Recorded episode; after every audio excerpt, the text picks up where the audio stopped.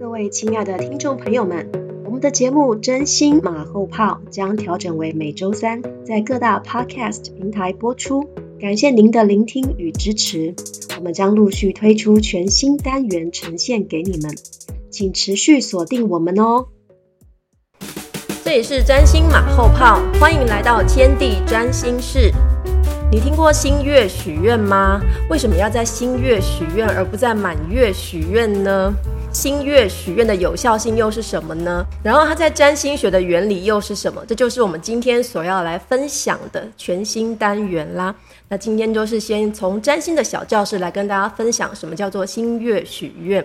那新月许愿它是来自，就是我们占星学会把这个月相呢分成八种。那在第一个月相就是新月，那新月就是象征着植物的一种呃生长的环境一样，所以它就像是一个种子，好像种到这个土壤底下，所以我们就会期待这个种子慢慢的会去开花，然后去成长，所以它就可以比喻做说，我们在想要去呃发展一件新的事情，有一个新的行动，所以我们投下一个意图，然后就像这个种子放到土壤里面让它去成长一样。其实在我们一般华人的环境也有常常听到，就是初一十五拜拜这个原理，我觉得跟占星学来说的这个新月有一种异曲同工之妙。我觉得它就是因为我们人啊，就是在这个从古到今，我们其实都会去观星象嘛，这个星象就会象征是那个时候人的一种信仰的寄托，所以新月就象征是一个新的开始。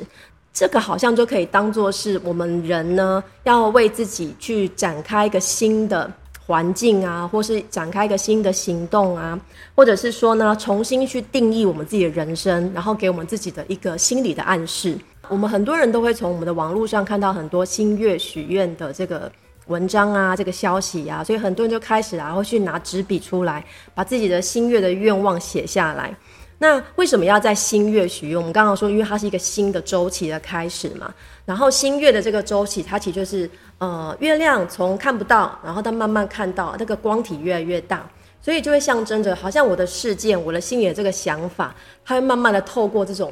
这个星象的光啊，然后去慢慢的实现。所以我们会在新月的这个时间点去许愿。因为通常我们的许愿是希望事件去发生去成真，所以就象征着从无到有的这样的诞生的过程，所以我们会想要在新月许愿。那其实在网络上文章也常听到说，诶，现在新月在什么星座？最近的话呢，是在十月二十五号，我们的新月会落在天蝎座，所以了解天蝎座是什么样的一个品质跟能量是相当重要的。因为我们如果我们要去许愿的话，越是呼应这个先呃这个星象的能量，其实对我们来说是事半功倍的。呃，不仅于此，如果我们能够知道我们每个人的星盘的话，例如说你的这个天蝎座的这个星座落在你星盘当中的什么位置、什么宫位，甚至是它跟你星盘当中会产生什么相位，这个都会让我们在新月许愿的时候得到更大的一种影响力。好，我这边来分享一个小故事，就是呢，我们录制这个节目有一个很有趣的一个小小的故事。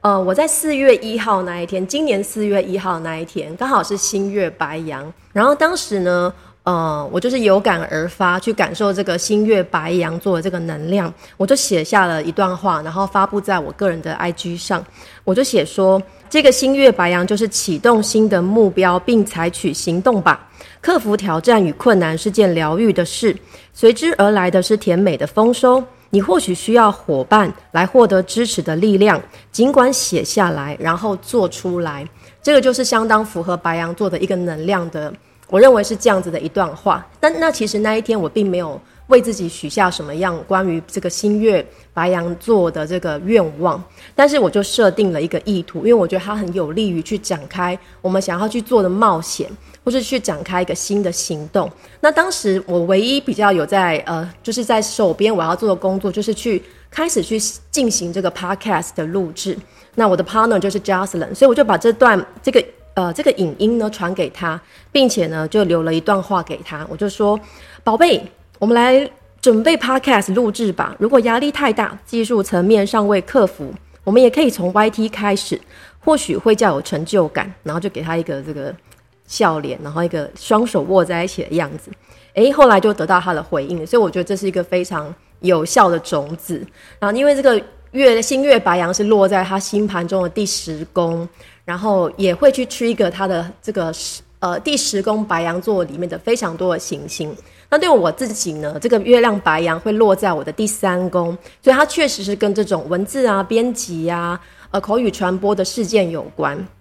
所以你看，就发展到现在，所以星月许愿到底有没有效呢？哎，我觉得如果说你当初在设定这个意念或者是意图是非常纯粹，然后是一种创造性的这样子的一个行为的话，我个人觉得它应该还是会在，我觉得它还是会真实的发生在我们的生命当中的。好，所以呢，以上就是今天一个简短的分享。那么如果大家后续呢，对于这种占星的话题或小故事是非常感兴趣的话，也欢迎我们的听众观众可以去留言告诉我们，然后期待我们未来更多占星的单元。我是 Chendi， 我们下次见，拜拜。喜欢我们的节目吗？请订阅、追踪、下载、留言以及评论，让我们知道你们的想法，这会让我们更有动力为大家提供更多优质的内容哦。期待你们的回馈，占星马后炮，那么我们下次再见。